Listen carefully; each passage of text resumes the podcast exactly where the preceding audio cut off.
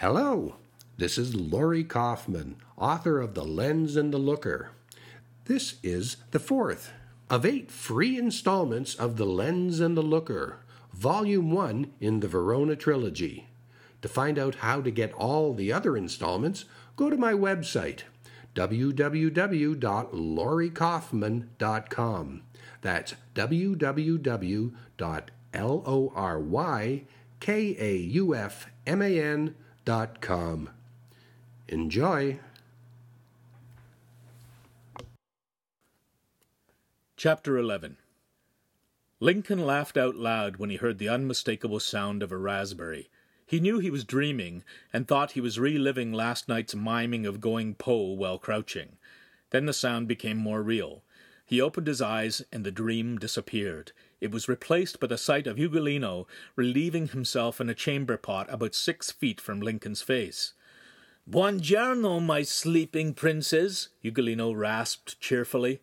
"Oh, little Maruccio, such a sweet smile you had on your face." Lincoln's smile turned instantly to a frown. He tried to get up fast, but was stiff from sleeping in the cold. Hansum was in a similar state. Straw had gotten under their clothing, and both scratched at themselves. Ugolino took a handful of straw and gave a perfunctory wipe at his nether regions. He then flicked it out the haymow door and pulled up his shoes. "Come on, orphans! Come eat before the signora steals all your food." Lincoln was trying to scratch in places he couldn't reach. "I'm itching like there's no tomorrow," he cried. The modern saying, translated into Old Italian, sounded quite novel to Ugolino. "You are very funny, Maruccio. I hope you don't die quick," he said, going down the ladder. Hansum was ready to go, but Lincoln wasn't. "Ugly might be able to poe in front of people, but I can't," Lincoln told Hansum. "You go ahead." "Ah, finally my youngest apprentice arrives." Agostino della Cappa truly felt in a good mood this morning. Hope, that elusive impulse of late, seemed to be burning brightly in him. "Soon we shall have figs and olives for repast, and all will be well again," he said. He looked at Lincoln, staring at the young man's head. Lincoln quickly pulled his liripipe off. Dust flew up, and hair popped out in every direction. The table broke into gales of laughter. "I saved this for you," Shamira giggled, putting their shared bowl in front of him. It was the same bread and pork as the night before, and a glass of warm water. "We had wine in the morning at the last place," Lincoln said, still whistling whenever he said an S. "He still thinks he's in the Podesta's palace," Ugolino joked.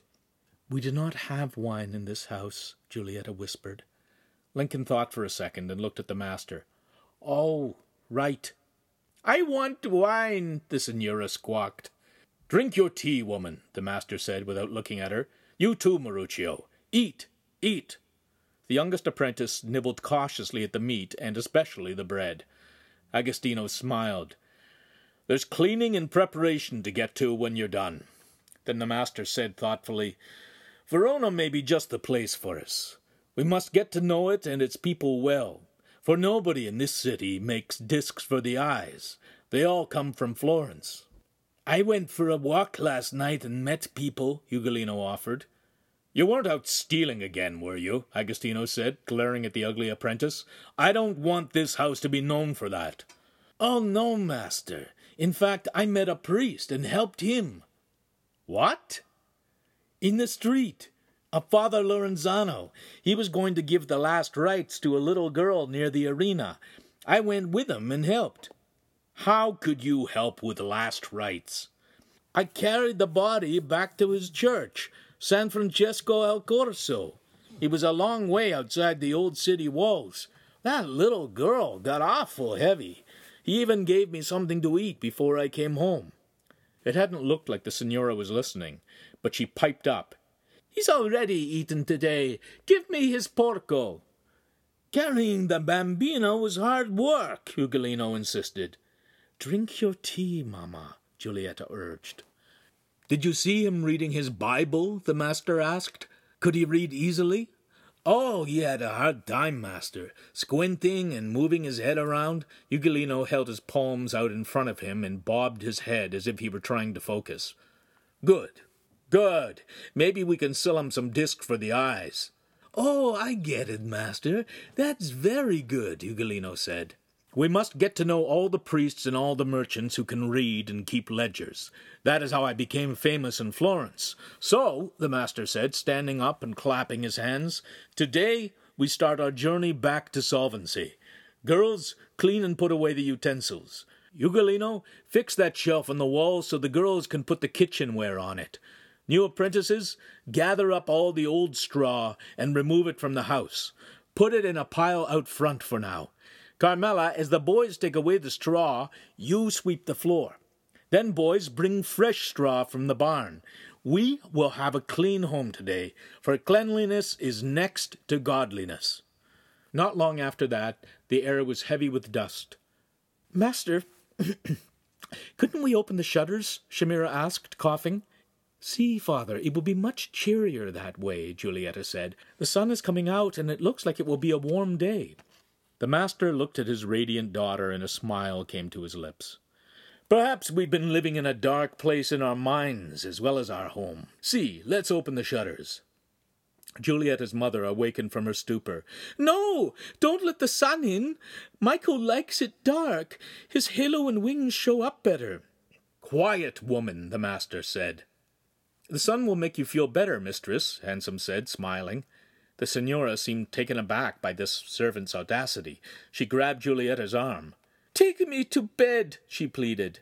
While Julietta tended to her mother upstairs, work proceeded on the main floor. "'The landlord nailed the windows shut when the building became vacant,' the master said. "'I'll fix it,' Ugolino said, grabbing the fireplace poker and banging the shutters with it. "'This'll get the windows open quick.' "'Idioto! Stop!' the master cursed. "'You're breaking the frame!' He sent Ugolino upstairs to get an iron pry-bar and hammer from the stash of precious tools hidden under his bed. Agostino methodically pulled the nails out one by one, extracting each carefully and putting them in a neat pile for reuse later. Once the floor had been cleared of the old straw, it was ready for its fresh layer. But when Master della Cappa went outside to tell Hansum and Lincoln to start bringing in the fresh straw, they were nowhere to be seen. The pile of dirty straw was no longer at the front of the house either. "'I told them to just throw that old straw all over the street,' Ugolino tattled. "'It's useless stuff,' I said. "'The wind will blow it away. They've probably wasted time and took it back to the barn. Stupid orphans! Don't you worry, Master. I'll teach them good.' But when Agostino looked up the lane, he didn't see his workers by the barn. He did hear laughter and familiar voices across the street, behind the house where the tailors lived. He followed the sounds and found the teenagers standing with the tailor and his wife in a small, well-tended vegetable garden. There was also a compost pile, on which straw had obviously just been added. "'Look, master,' Ugolino tattled again, "'those stupid orphans gave away our straw to the merda-throwing tailor.' The tailor looked up and greeted the master. "'Ah, buongiorno. You must be Master della Cappa. Welcome to Verona,' he said, extending his hand. "'Buongiorno,' Agostino said, cautiously. "'Beautiful garden.' "'Ah, si, my little garden gives me much joy and food. Why are my apprentices and kitchen girl here? We're supposed to be cleaning house.' "'See, Master della Cappa, I inquired about the old straw from Romero. When he said it was to be thrown away, I offered my rot pile.' "'Look, Master,' Hansum said. "'Master Satori and his wife, Nuka, traded us some vegetables from their garden in exchange for the hay.' "'Oh, no, Romero,' Bruno corrected. "'Not in trade, in Christian kindness and sharing.' And we must bring in this crop before the frost. There's far too much to waste. All three teens had their hands full of vegetables. There were beets, leeks, cabbage, and turnips, even a few pears, cherries, and pomegranates from nicely pruned trees. Agostina's mouth watered at the sight of the fresh vegetables. A few handfuls of vegetables for a big pile of straw? Humph! Ugolino chided, still lobbying for favor. Shut up! We be nice to our neighbors, and they be nice to us. The master smiled courteously at the Satoris. I think I had more future with a drunk master, Ugolino grumbled under his breath. The master's heavy hand met the back of Ugolino's head.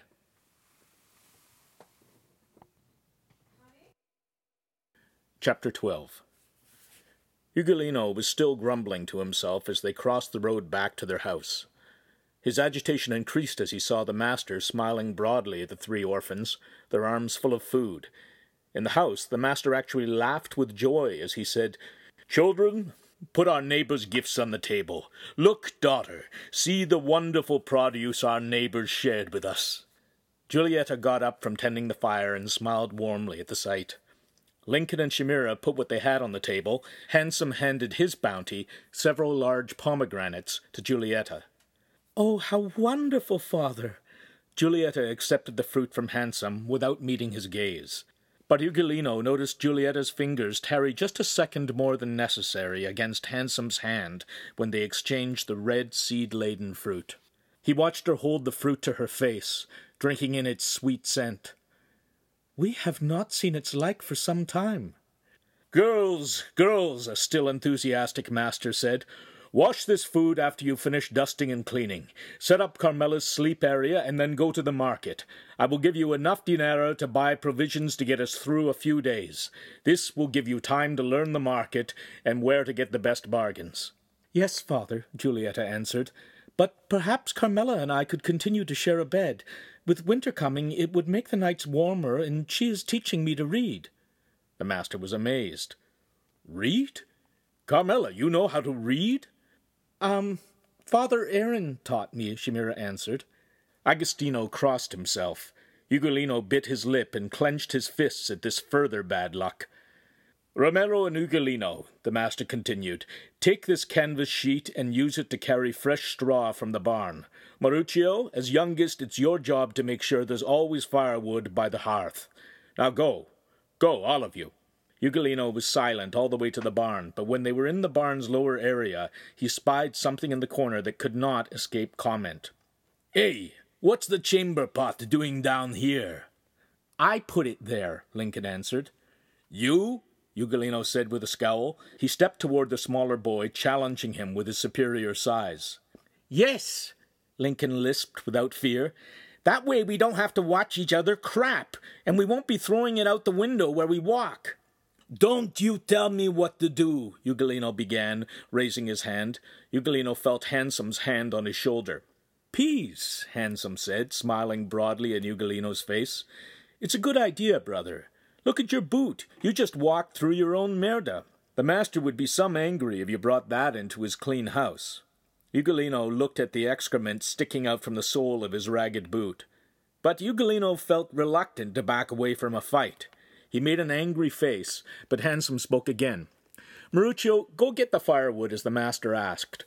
Lincoln quickly left, and Ugolino watched Hansum quickly climb the ladder, leaving him alone. From up in the loft, Hansum called down, "Ugolino, spread the canvas sheet on the floor. We can toss the straw on top of it." "I was just going to say that," Ugolino said defensively.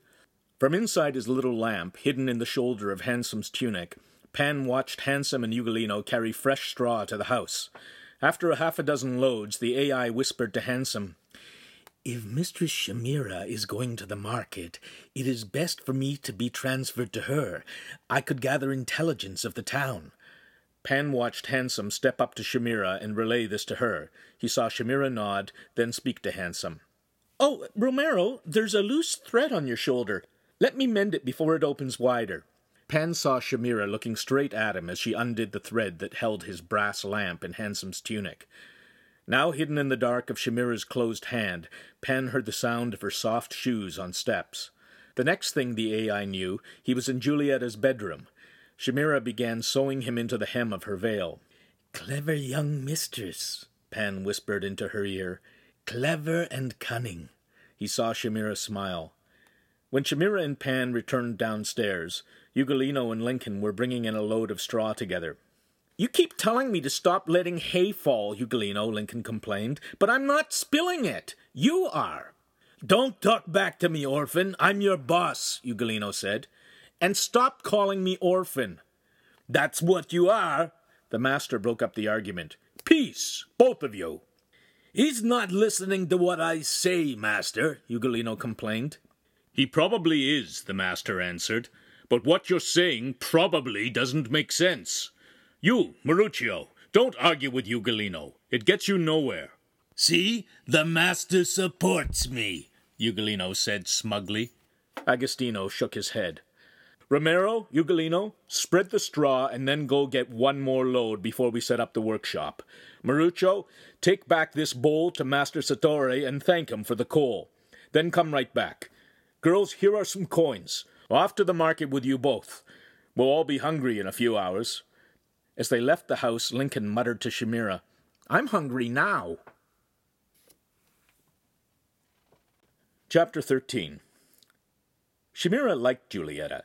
She liked her sweet and earnest nature, and sleeping together in the old creaky bed was like having a sister, something she had read of in books but never experienced. They had giggled the night away, combed each other's hair in the morning, and scrubbed themselves with hot water from the kitchen cauldron. Walking to the market, Julietta carried a basket and a string bag, similar to what she had in the first history camp. Shamira carried a heavy canvas bag. "Do you know the way?" Shamira asked. "Up this avenue to the old wall, turn right till we come to the gates, turn left through the big opening. The piazza should be right in front of us. The market's supposed to be around a big Roman arena." Shamira remembered now. When she had visited Verona on that school trip, there was this amazing structure built over 2,500 years before she was born, the arena. She hadn't paid too much attention to the history lesson the guides had given. At the time, she was a junior hard case in training, but even then, her artistic mind couldn't help but notice the huge interlocking stones and arches of the load-bearing monument. She had sketched a bit of it on her encyclopedia slate board with a fine stylus, but when the tour guide commented positively on it, she quickly told the board to erase. As the girls walked, they had to keep their eyes down to avoid stepping in the waste and filth that covered the street. Shamira was nervous during her first encounter with a medieval crowd. Aside from their outward grimy appearance, she also noticed the lack of teeth among them. Many looked totally defeated, while others had a high energy and a certain joie de vivre she had rarely experienced. And the smell! All Verona seemed to be swimming in an ocean of odor, and there were so many children, all running around like packs of marauding beasts, exuding an irresistible primal force. As the girls reached the end of their street, the high red-brick city wall loomed above them. Looking both left and right, Shamira analyzed the perspective of the wall, its crenellated battlements and the occasional square brick tower. The structure was a mass of red that seemed to stretch out as far as the eye could see. Pan spoke into her ear. "Walls and towers of this design do not exist anymore in modern Verona. Back in this time period, Verona was known as the city of 49 towers. In our time, most of them are gone, replaced in the 16th century with cannon-resistant fortifications." "Freaky," Shamira commented out loud. Since, like zippy, the word didn't have a counterpart in ancient or modern Italian, it came out the same. "Freaky? What does that mean?" Julietta asked. "Oh, just an expression from where I come from." They turned right and walked till the sea of red brick finally ended at a large double-arched opening. This was the entrance to the old Roman part of the city. The arches were made of light-colored stone blocks. Between the two arches was a crest with a motif of a ladder carved into it. Above that, a sign, which Shamira read aloud, "Bra Public Square." She touched the subdermal button on her temple to see what would happen. While the scene stayed the same in her head, the writing changed to a language she didn't know. She read it phonetically, "Piazza Bra." "It is such a blessing to be able to read and learn things quickly. You must be a genioso." Was it only yesterday, Shamira thought, when that word meant something different? Or was it 1,000 years ago? Or hence? "Carmela, you look deep in thought," Julietta commented. "Sorry," Shamira said. "I was just thinking about something." They walked through the ornate gates and into the Piazza Bra. It was a large open market with hundreds of stalls and a continual tumult of noise and movement. And in the background, looming up over everything, was the arena. "Freaky!" Julietta exclaimed. Chapter 14. The master ran to the stairs and almost pulled his beard out when he saw what was happening. He was so exasperated words wouldn't come out of his mouth. Lincoln and Hansum saw it too. Hansum was horrified. Lincoln began laughing uncontrollably. "What a freak!" he shouted. "It's not funny," Agostino said, finally finding words. Lincoln stopped laughing, but his eyes still bulged at the foolishness. Ugolino was on the stairs. He was carrying a huge, heavy wooden object all by himself. His face was obscured, so he couldn't see where he was going. One foot was out in space, trying to find the next step. "Stop, Ugolino!" Agostino cried. "Wait! Wait for some help with that crash!" Ugolino, along with the large object, tripped, stumbled, and then tumbled down the stairs. He bounced off the railing and careened backwards, but never let go of his burden. "My lathe!" the master screamed. "Aye!" Ugolino cried. A moment later he was lying on his back, the lathe on top of him. "Are you all right?" Hansum asked, kneeling down beside the oaf. "Idioto!" the master shouted. "Romero, help me get this off of him. Careful!" The front of Ugolino's liripipe cap had come down over his eyes. As the master pulled the hat away from his face, Ugolino smiled. "Hey, master, I saved the day again. The lathe is unbroken." "You wouldn't have to save the day if you hadn't ruined it in the first place. Imbecile! You, Maruccio, stop laughing. Help Romero to move this thing. Take care. Take care with it. It is our living. Can you get up? Is your back broken? I can only hope." "Oh, it takes more than some stairs to keep me down, eh, master? See, I'm still as good as new." Ugolino moved in a way that showed he was sorer than he made out, but he didn't complain. "Another blessing. Put it over there, boys, by the window. Okay, now, go upstairs and get the rest of the equipment, and don't drop anything." The master had stored the tools in a small loft and in the bedrooms for safekeeping. Inside the boxes were the tools and supplies which he and Ugolino were able to hide or steal back from the creditors. As the lathe was placed in the main room, Agostino thought how he'd prefer a separate building in which to ply his trade, or at least a separate room. Unfortunately, this was not possible. It didn't take long to assemble all the supplies and tools.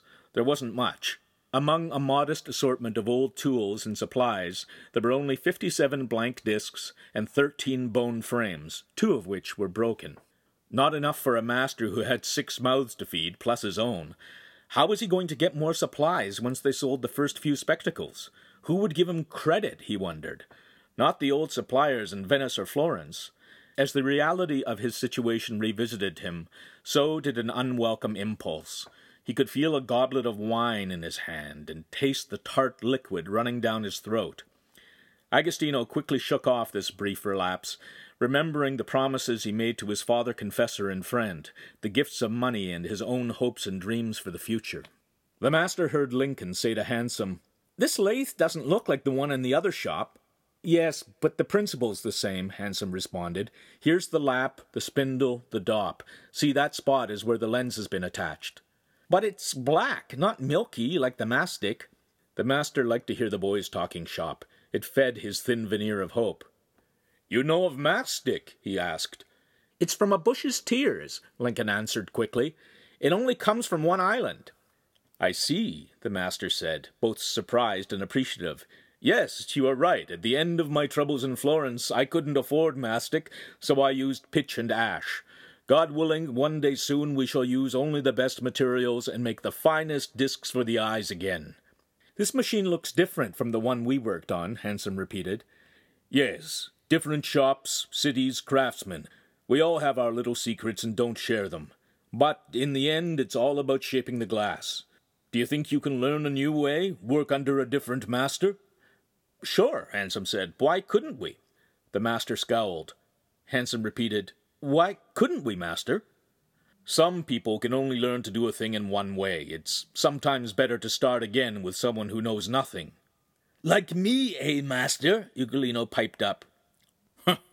"You might be an exception." "Yes, I am an exception," Ugolino said proudly. "What's an exception, master?" Lincoln, Hansum, and Agostino burst into laughter. Ugolino looked confused. The master put his hand on the poor fellow's shoulder. "Come, boys. I will create the first lens. You all watch, help a little, and then we go from there. Ugolino, heat up the pitch pot and put a lens blank on a stone next to the coals to heat." "Sure thing, master.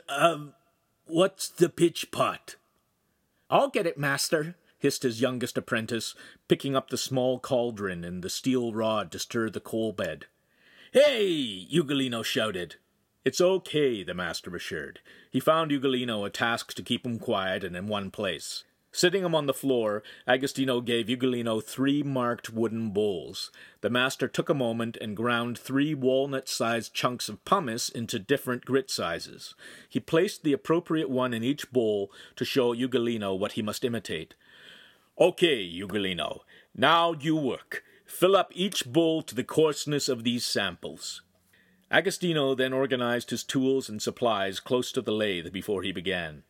This lathe looked more like a spinning wheel, though much sturdier. It consisted of a long bench with 2 splayed legs at one end and a third single leg at the other. The end with the single leg was narrower, allowing the operator to straddle it. This way he faced a solid wooden flywheel mounted on 2 heavy wooden uprights at the wide end. The flywheel was grooved along its circumference, and a loop of hemp cord ran around the wheel and onto the spindle assembly. The right hand of the operator turned a large, curved metal crank on the flywheel. The left hand did all the lens shaping. Back in his element, and with a modicum of hope renewed in his heart, Agostino was a good and pleasant teacher. He praised Lincoln on setting the pitch pot in the coals. "Perfetto," he commented on seeing how Lincoln even tipped the pot forward to the front of the hearth. This way the opening was easily accessed and not directly above the heat. Then he touched the glass blank Lincoln had set on a stone to be heated by proximity to the fire. "Watch it, master. It's ouchie." "Such a funny boy," the master laughed. "Such odd sayings." "These glass blanks aren't flat, like at the last shop we were in," Hansum added. "They're partially shaped on one side." Agostino smiled broadly again, and a feeling of pride and excitement came into his voice. "Yes, this was my idea. I had a glass maker pour molten glass into a wooden mold the approximate shape of a lens. This way a lot less filing is needed." Then he put his finger to his lips and whispered, "My shop, my secrets. You don't share secrets, eh? But now that I'm gone from Florence, the glass maker probably makes them for everyone." Agostino put on a pair of large, round spectacles, securing them to his face with 2 stained pieces of ribbon. Then he donned a leather cap with long tails that drooped over each ear. Thus attired, he took to his craft. He picked up a hot lens blank with a pair of tongs, scooped out a dollop of the heated pitch with a stick, spread it on the back of the blank, and then carefully attached it to the dop. While it hardened, the master inspected Ugolino's progress with the grit. "Not bad. Not bad at all. Look here.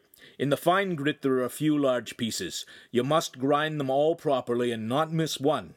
When the master turned, he was surprised to find Lincoln holding all the files in his hand.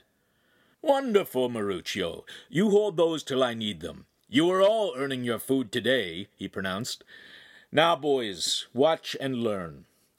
As he took his place on the bench, he said, "We make 3 strengths of lenses. We will make the one for old people first, the most strong. From this blank I must file some glasses first." He held out his hand to Lincoln. Without hesitation, Lincoln handed him the correct rasp.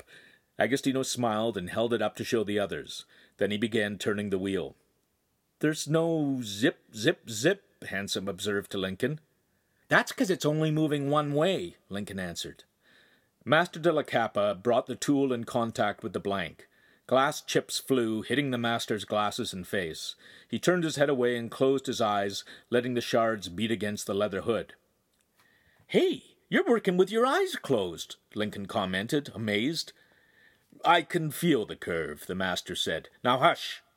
He continued with the file for the better part of a minute, until the glass was much reduced. When Agostino did venture to open his eyes, he was pleased to see his newest 2 apprentices staring intently at what he was doing. He took the finer file from Lincoln and repeated the process. Then he started with the bowls and grit. Several of the bowls were wooden, not brass, but did the same thing. It took close to half an hour to complete the convex side of the lens, and a similar time to finish the flat side. "There, we have made one lens," the master said, gently prying the lens off the dop. "Do you think you could make one, Romero?" "Maybe not as well or as quickly as you, master, but yes." "Okay, then. You make the next lens." "Hey!" Ugolino shouted. "Master, that's not right. I'm the second boss. I should make the next lens. Don't worry, Ugolino, Agostino said in a conciliatory fashion. We'll teach you too. But these boys have a bit of experience. I want to see what they know. But I'm the older apprentice. You're still the oldest and ugliest, and I'm still the master. Do as I say, he said testily. It's okay, Hansum said. Ugolino can go first. I don't care. Agostino became very angry very quickly. Did you hear what I said? I want to see what you know. Hansum glanced at the scowling Ugolino. The master raised his voice again.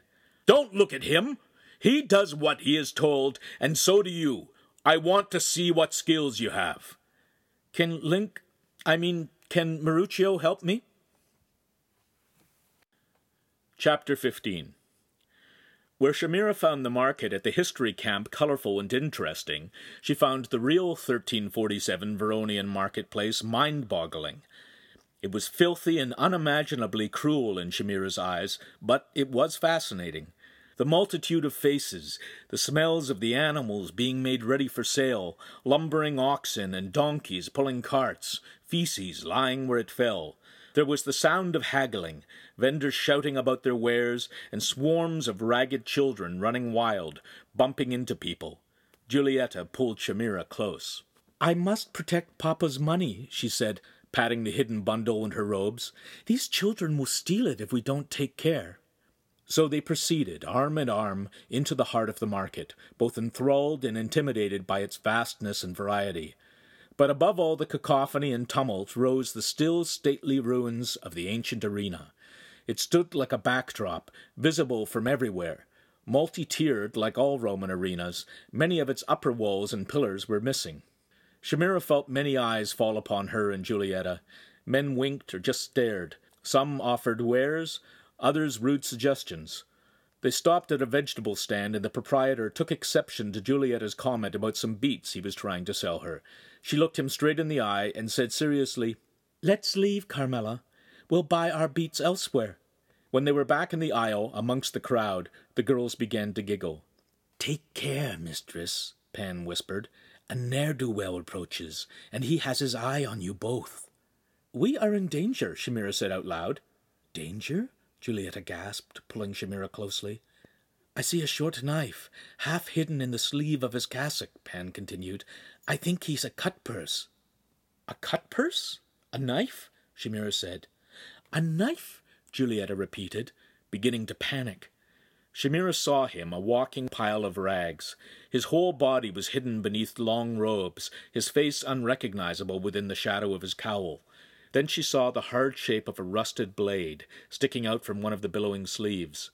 As the figure got close, it veered directly toward the girls. A bony hand reached out and grabbed Shamira by the arm. She looked down and saw its scaly, cracked skin, bony knuckles, filthy, long, broken nails, and the greatest oddity to Shamira's experience, a missing middle finger.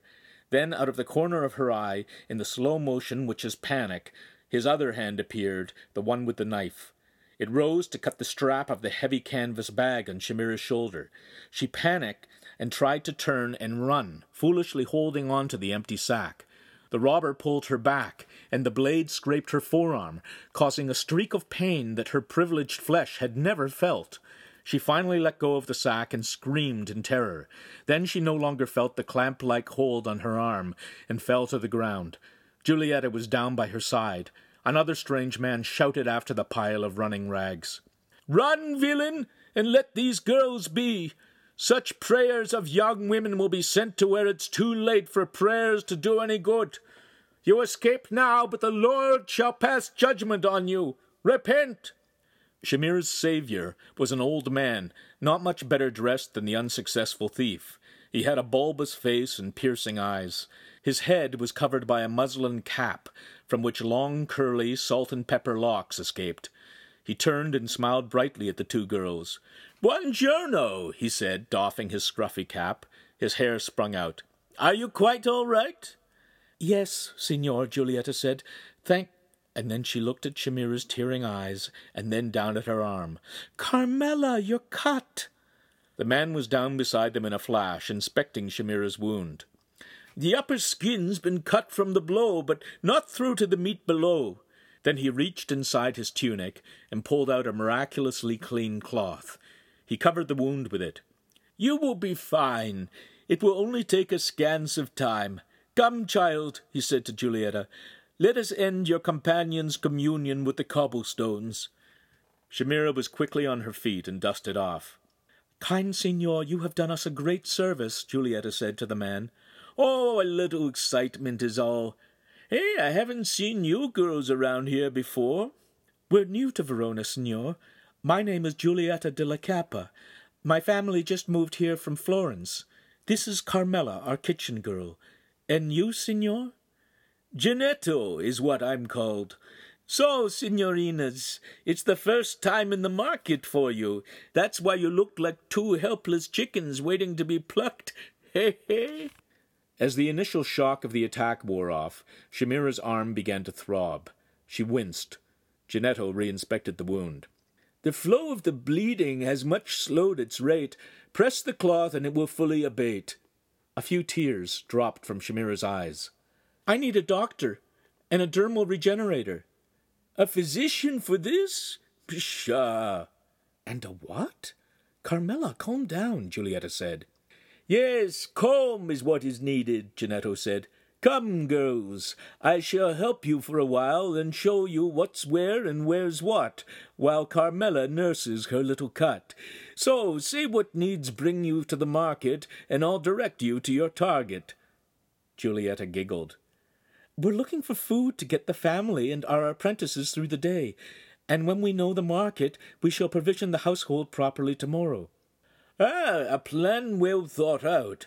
So, where shall we start? How about the bread? There are many sellers to choose from, but let me take you to one you can trust.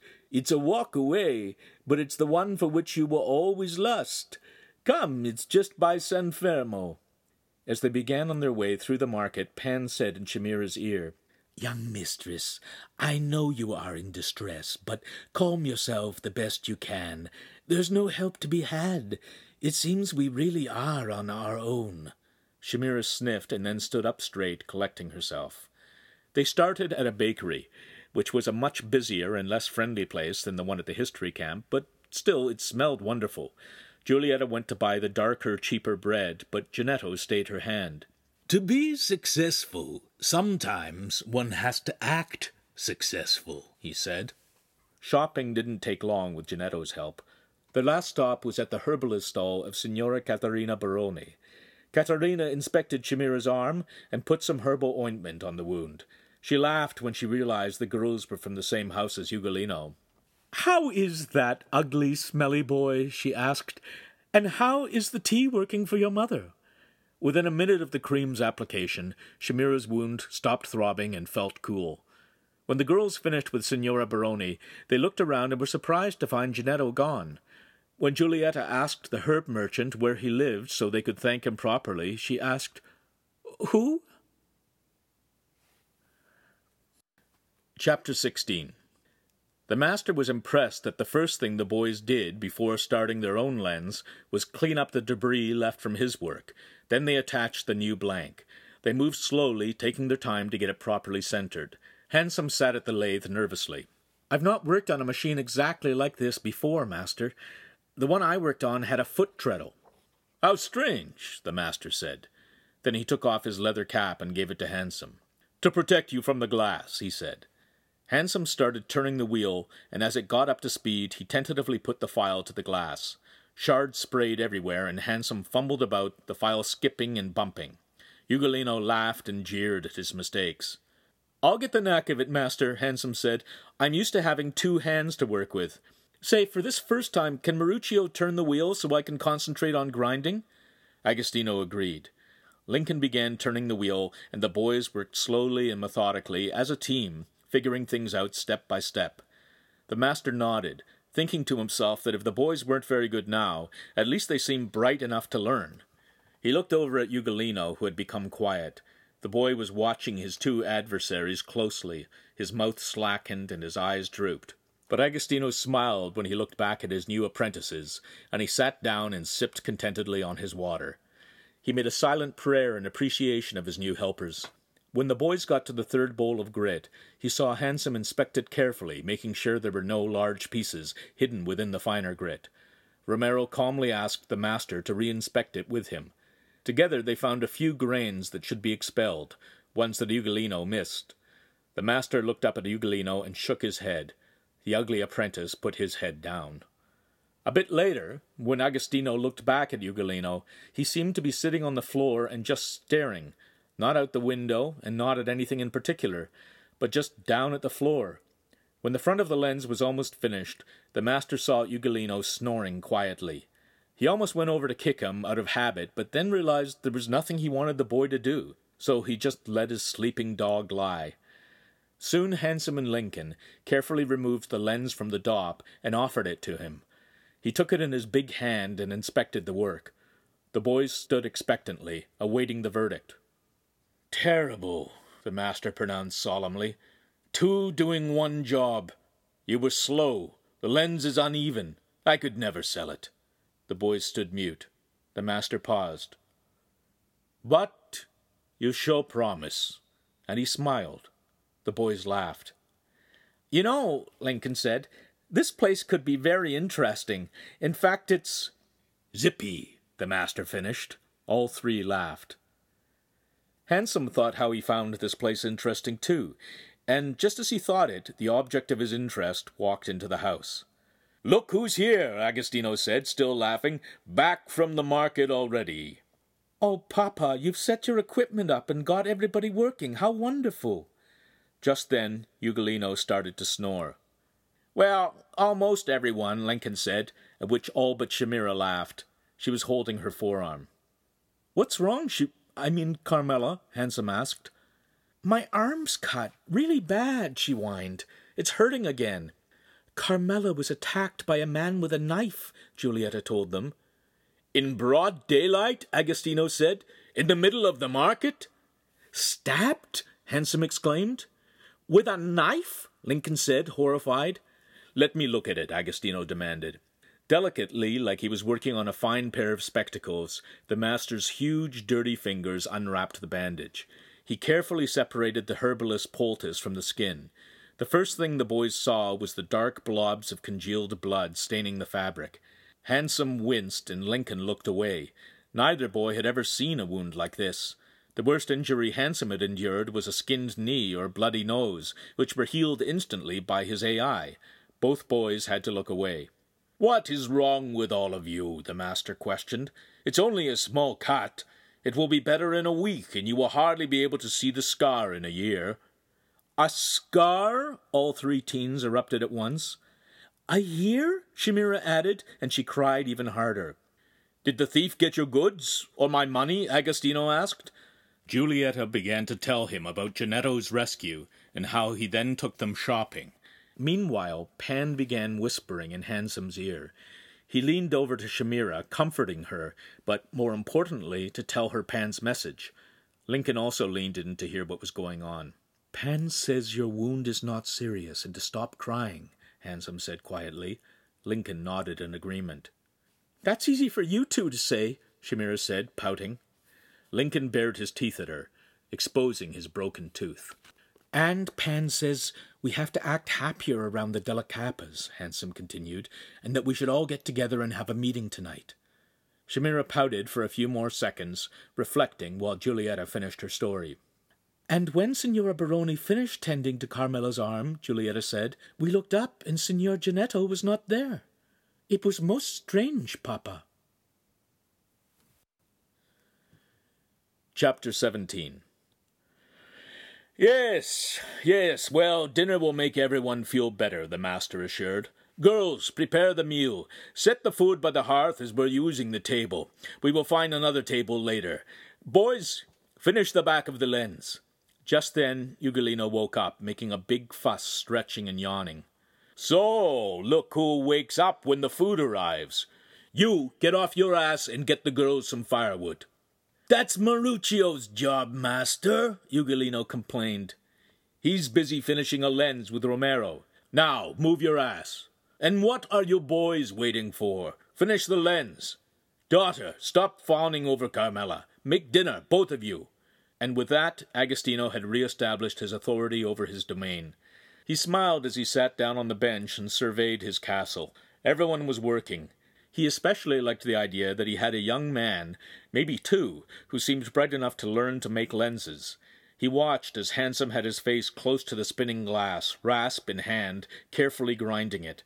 Then his eyes fell once again to the sorry store of blank lenses. Two knots formed, one on his forehead and one in his stomach. He pondered his options. Search Verona for a glass source? He didn't think there were any here. Order more from Florence or Murano? He still owed money in both places.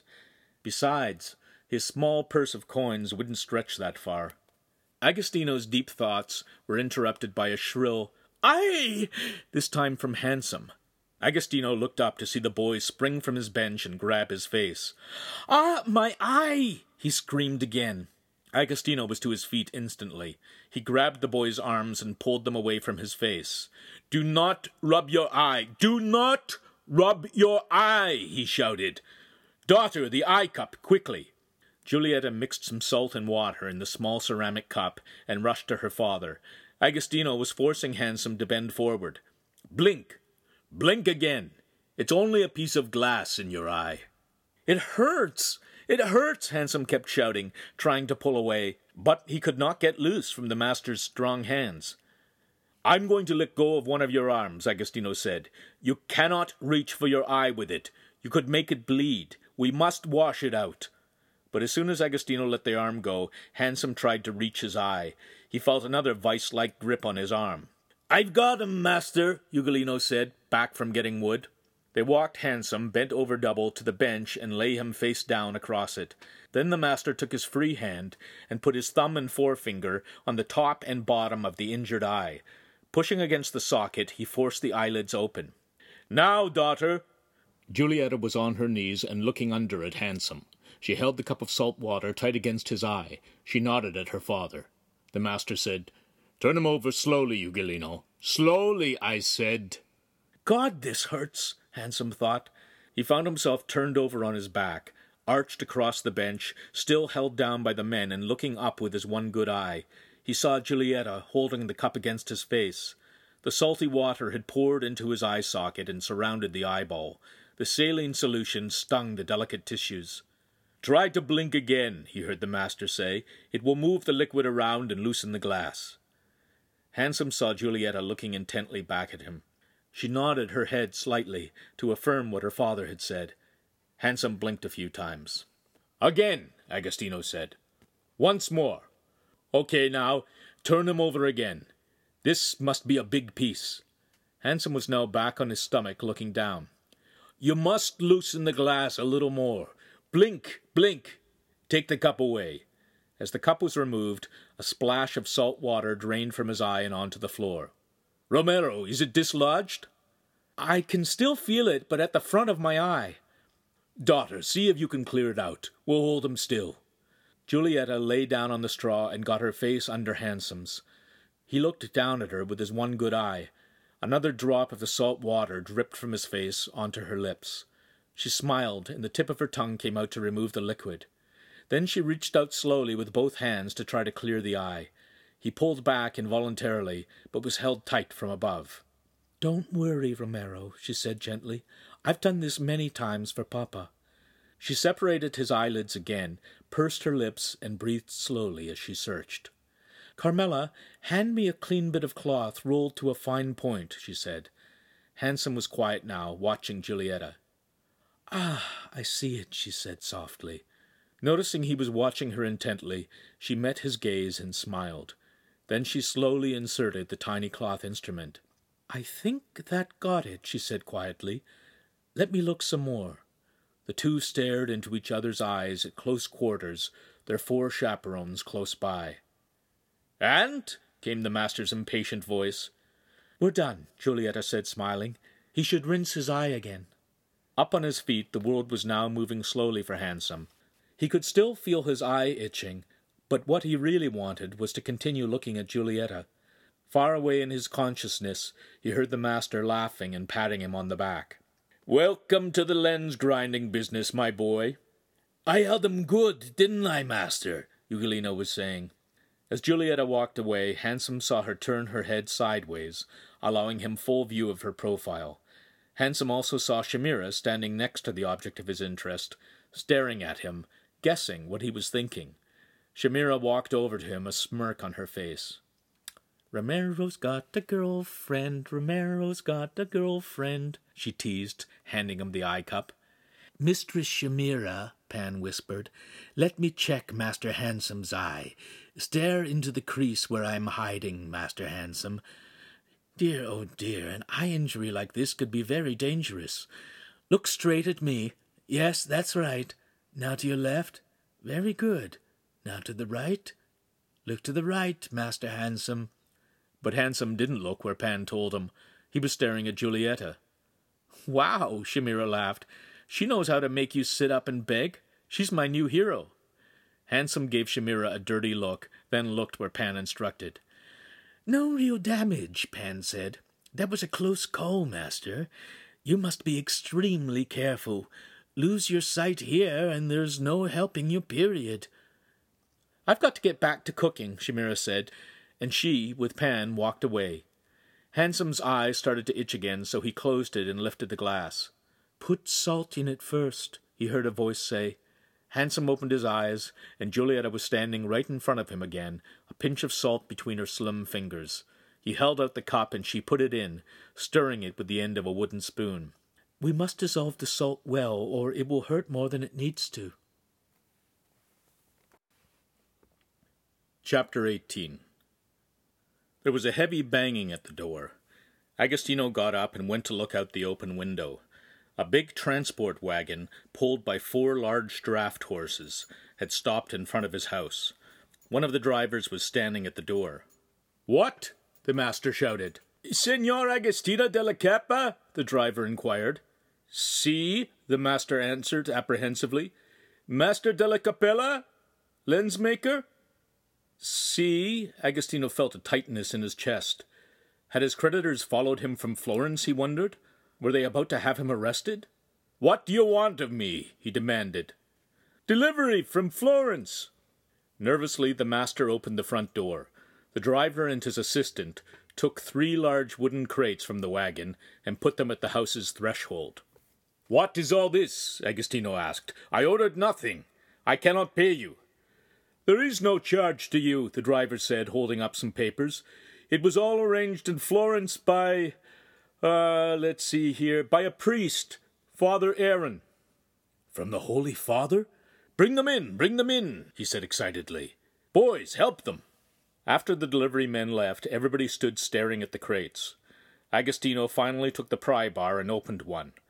Under the lid was a thick bed of protective bulrush stems. Under these were many small bundles of old cloth.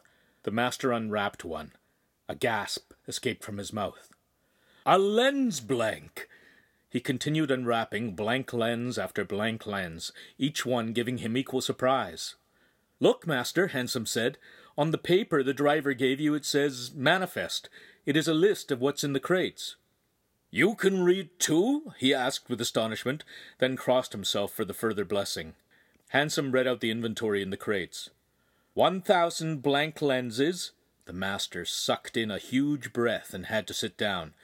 250 carved bone frames, 140 wire frames, 70 leather frames. A great sob came from the master's breast, and he crossed himself. "There's more," said Hansum. He read out that the delivery also contained 5 pounds of mastic, the same of iron oxide, 3 new brass finishing bowls, an assortment of rasps, files, and finishing instruments.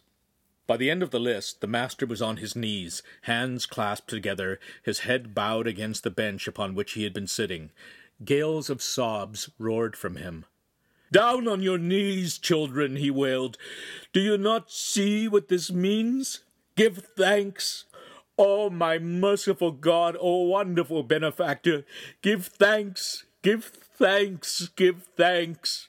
Agostino cried, awash in emotion. The huge man wiped his eyes with one hand and bade everyone on their knees with the other. Both Ugolino and Julietta got down immediately and buried their faces into their praying hands. The others followed slowly. "Grazie for your abundant blessings, Jesus," the master cried to heaven. "I know there is a place where you live for the saintly Father Aaron. Oh, Jesus, he is a saint. Yes, God, that's it. Make him a saint. Make him a saint." And he continued, saying many Hail Marys under his breath. "Master della Cappa," Agostino heard Hansum say. He opened his tear-filled eyes to see his new apprentice holding a second piece of paper toward him. "There's a letter from Father Aaron." Agostino waved it away. "I cannot read so well. Tell me what it says." Everyone turned their expectant eyes to Hansum. It says, "Dearest brother Agostino, in faith I knew you would recover your health and vigor for life, so in faith I ordered and paid for these supplies before we left Florence. I pray you continue your good work and bring your family back to prosperity.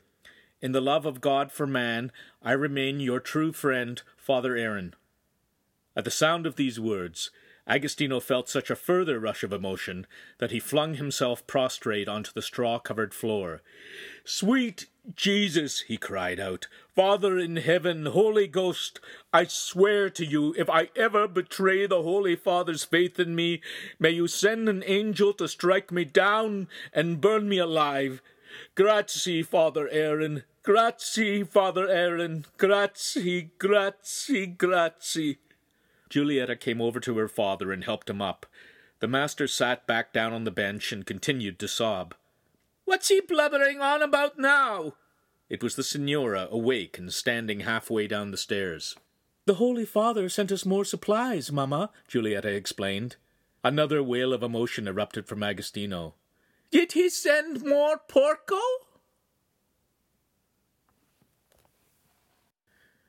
Chapter 19. After his good cry and something to eat, Agostino felt a calm that he hadn't felt in a long time. In fact, as he looked over his household, he could see a similar contentment on everyone's faces, even the orphans. Since the eating table had been used for the business that morning, everyone ate where they could. All enjoyed the salty cured ham, the olives, the fruit, and, of course, the white pane, the better quality bread that Julietta had bought.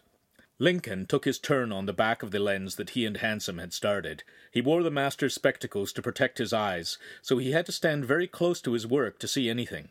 Ugolino turned the flywheel, constantly asking if the speed was right, if he could have a turn with the rasp, and if he should spin it the other way. Every minute or so he purposefully sped up the wheel and then howled with laughter when Lincoln complained. "It is not a plaything," the master bellowed several times. But inside he felt calm. He began reviewing the list of his new supplies and making plans. Hansum sat with him, listening and offering a thought or two. Julietta went upstairs to give the Signora a bath. She soon called downstairs and asked Shamira to add a real sponge to the next shopping list. The master smiled, pleased that his woman could now have some little luxuries. Still smiling, he sent Shamira upstairs to help his daughter. Then Agostino stroked his chin with his forefinger and thumb, speaking half to Hansum, half to himself. "With this further gift from the Holy Father, we are at least 2 years advanced in building financial liquidity. Perhaps I must now rethink the approach to starting out." He smiled broadly as a thought began to take shape. "Maybe we could take some time setting up a proper shop now." "Yes," he said, smiling. "Then the men and women won't be falling over under each other all day."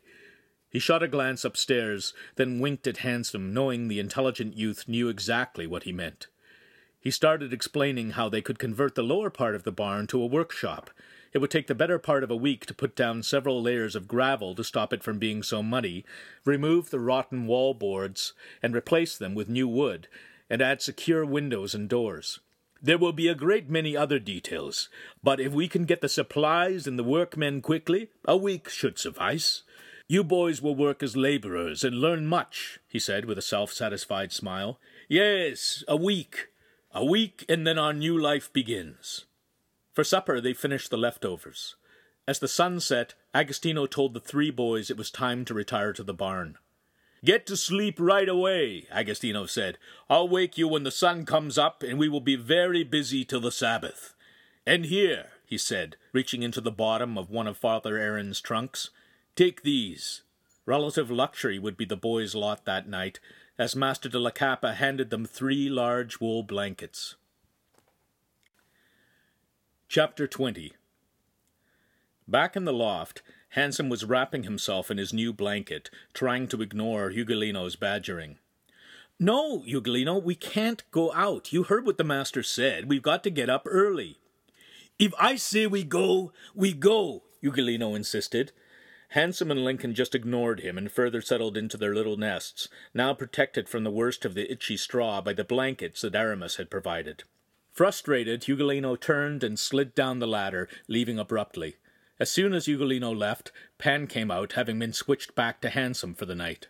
"You two look rather relaxed for ones who have had teeth broken and eyes impaled," the hologram said.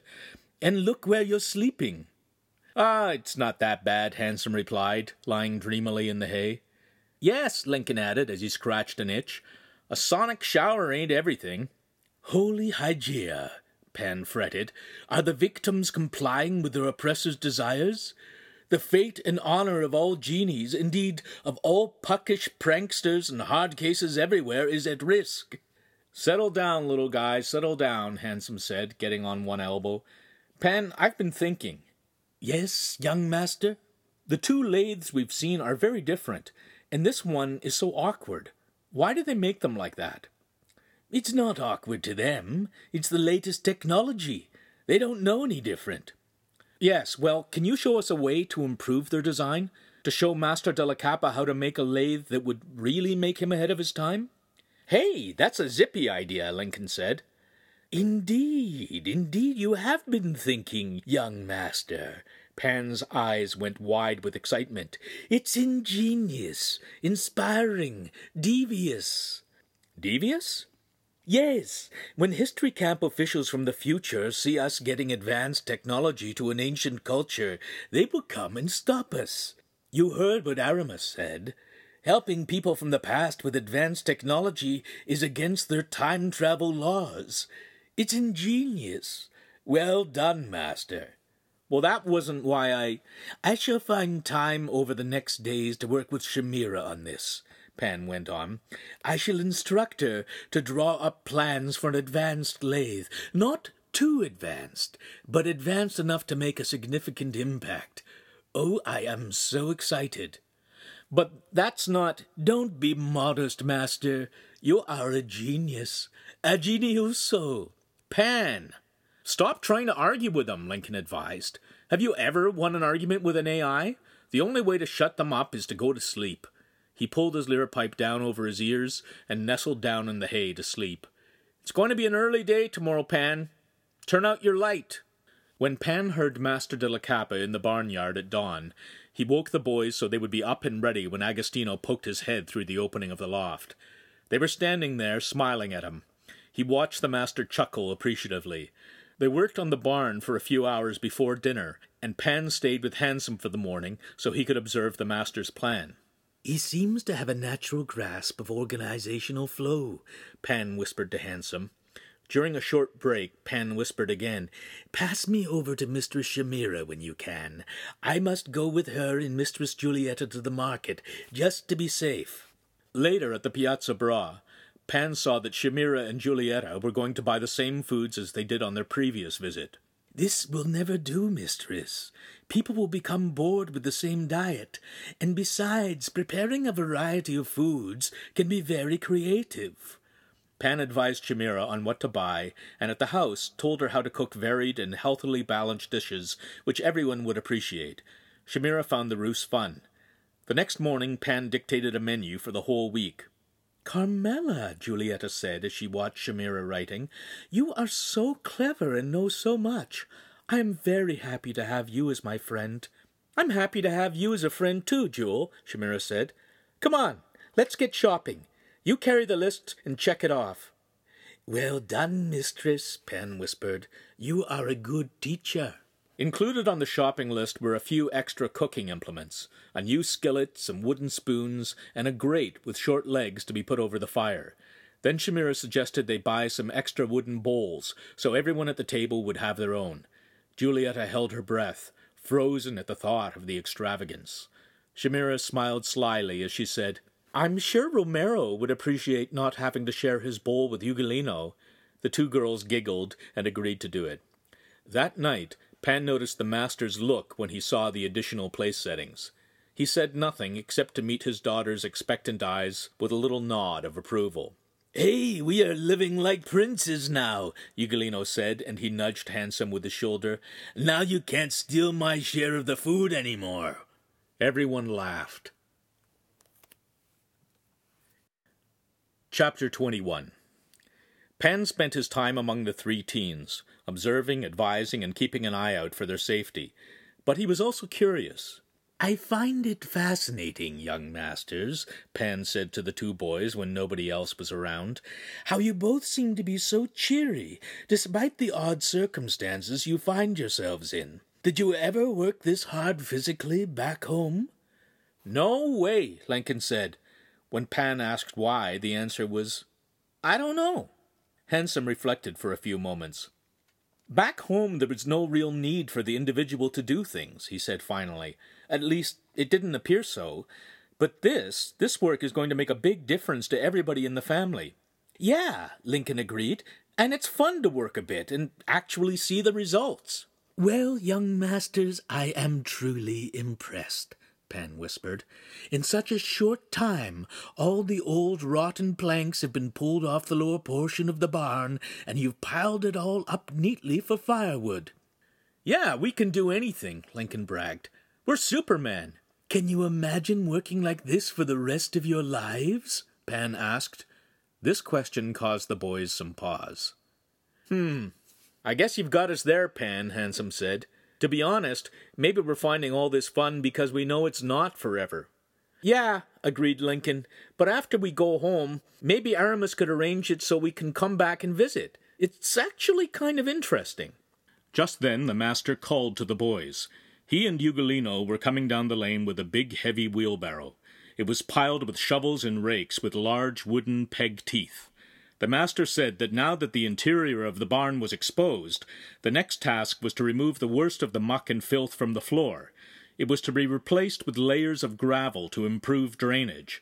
If the muck looked like decent soil or humus, they were to take it over to the Satori's garden. Pan chuckled inside his lamp as he watched Hansum and Lincoln struggle through the shoveling and how they could hardly move the wooden wheelbarrow when it was full. "Okay, Superman," Pan whispered to Lincoln, "make sure you keep your back straight and use your legs when you lift. If you hurt your back in this century, you could be injured for life."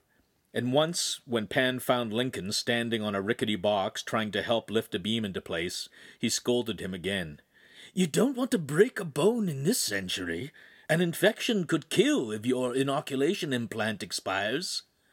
On the fourth and fifth days, the boys helped the carpenters the master had hired replace the large barn door with a single entrance door and two shuttered windows on either side of it for light. It reminded the boys of the first workshop.